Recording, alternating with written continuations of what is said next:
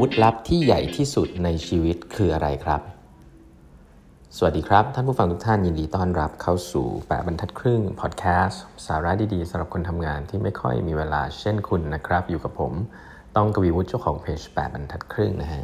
วันนี้เป็น EP ที่ 1765 แล้วนะครับ ที่เรามาพูดคุยกันนะฮะ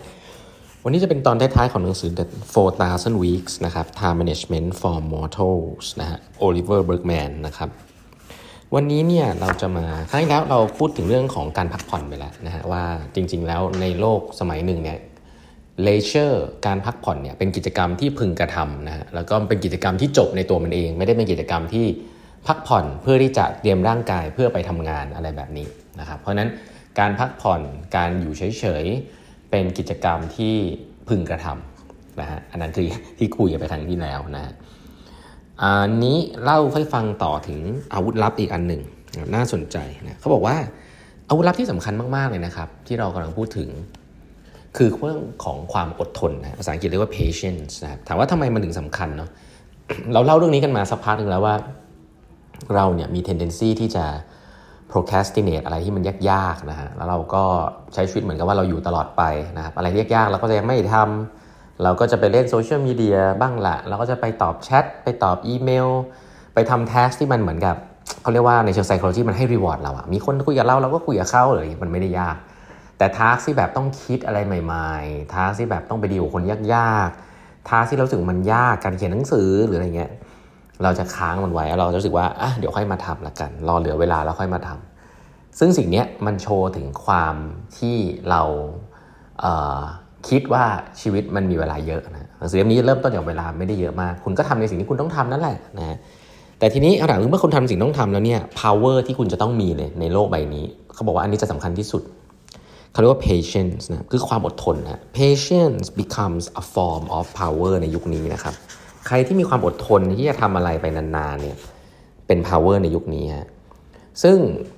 มีกิจกรรมที่น่าสนใจนะ แล้ว patient เขาบอก patient ที่สำคัญที่สุดอันหนึ่ง คือ patient ที่จะไม่โดน distract ด้วยเรื่องอื่นนะครับอดทนที่จะไม่หยิบมือถืออย่างเงี้ยเนี่ยอันนี้เรื่องเบสิกแบบเนี้ยคือหนังสือเล่มนี้พูดเรื่องนี้บ่อยนะผมย้ำอีกที เพราะว่าโลกยุคนี้มีโทรศัพท์มือถือที่คุณเข้าไปแล้วก็สามารถ enjoy อะไรหลาย ๆ อย่างได้นะครับต้องบอกแล้วก็ทุกอย่างเนี่ยเหมาะกับ psychology มนุษย์มากนะครับ การกดไลค์กดแชร์ การดูคนอื่นทำอะไร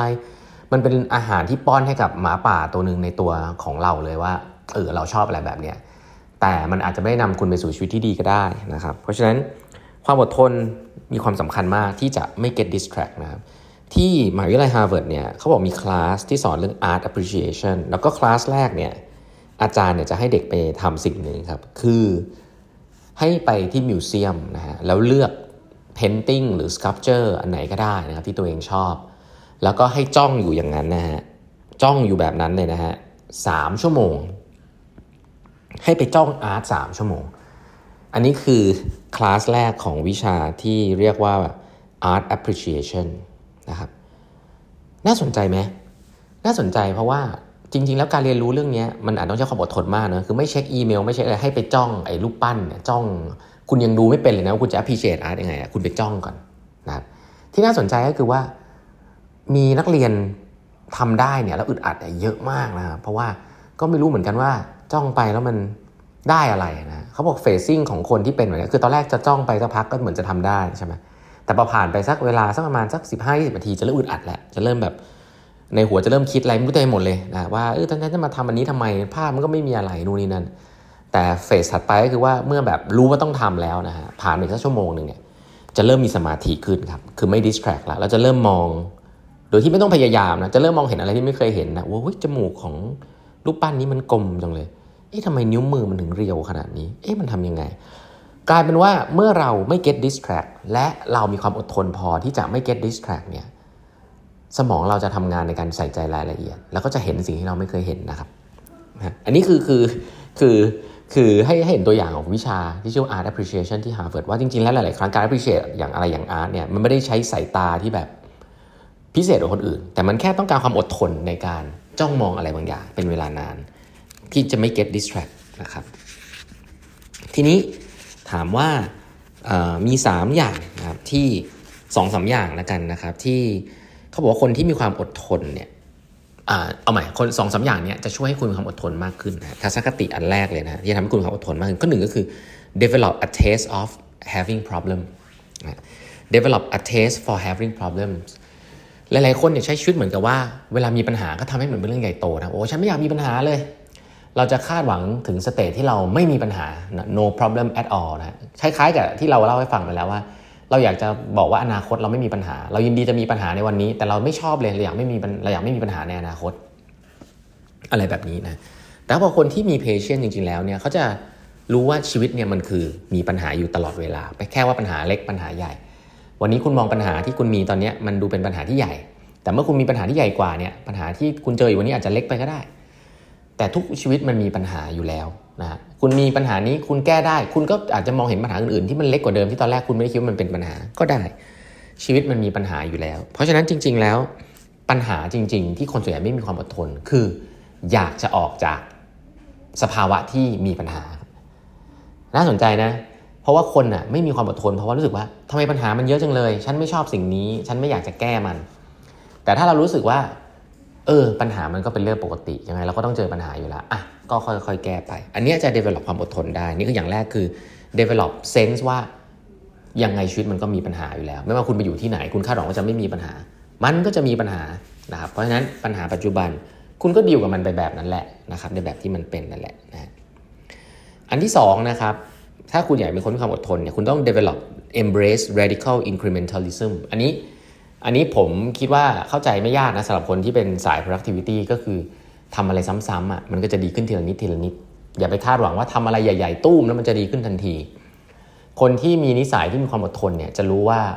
เดี๋ยวมันก็ดีขึ้นนะใครที่เคยวิ่งจะรู้นะว่า เราวิ่งตอนแรกวิ่งไม่ไหวเลย แล้วเราจะวิ่งได้ยังไง แต่สุดท้ายก็วิ่งได้ทุกคนนะฮะร่างกายมันจะปรับสภาพ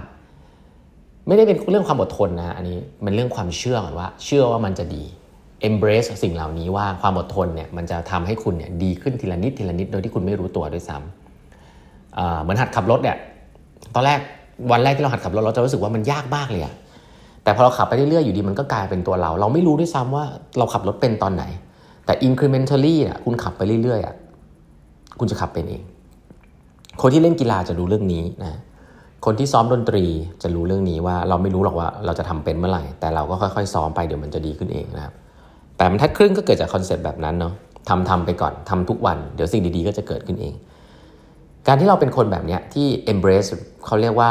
incrementalism การเพิ่มทีละนิดเนี่ยไม่ต้องการอะไรให้มันใหญ่โตเนี่ยช่วยเพิ่มความอดทนนะแล้วมันก็จะช่วยให้เราเห็น small win ในหลายๆ มิติด้วยนะครับเพราะฉะนั้นนี่คือ2อสองหลักการที่ผมว่าจะช่วยให้คนเนี่ยมีความอดทนมากขึ้น แล้วเมื่อคุณมีความอดทนมากขึ้นเนี่ยคุณก็สามารถจะโฟกัสกับ task ที่สำคัญมาก ตรงหน้าได้ คุณก็จะไม่หนีฮะไม่หนีไป procrastinate ในคอมพิวเตอร์ในอะไรต่างๆ ผมบอกว่าเรื่องนี้มันไม่ได้ผิดนะ อันนี้ต้องพูดอย่างนี้ก่อนนะ ผมเองก็เป็นคนที่แบบเล่นโซเชียลมีเดียอยู่บ้างอยู่แล้วดู Netflix บ้าง แต่ว่า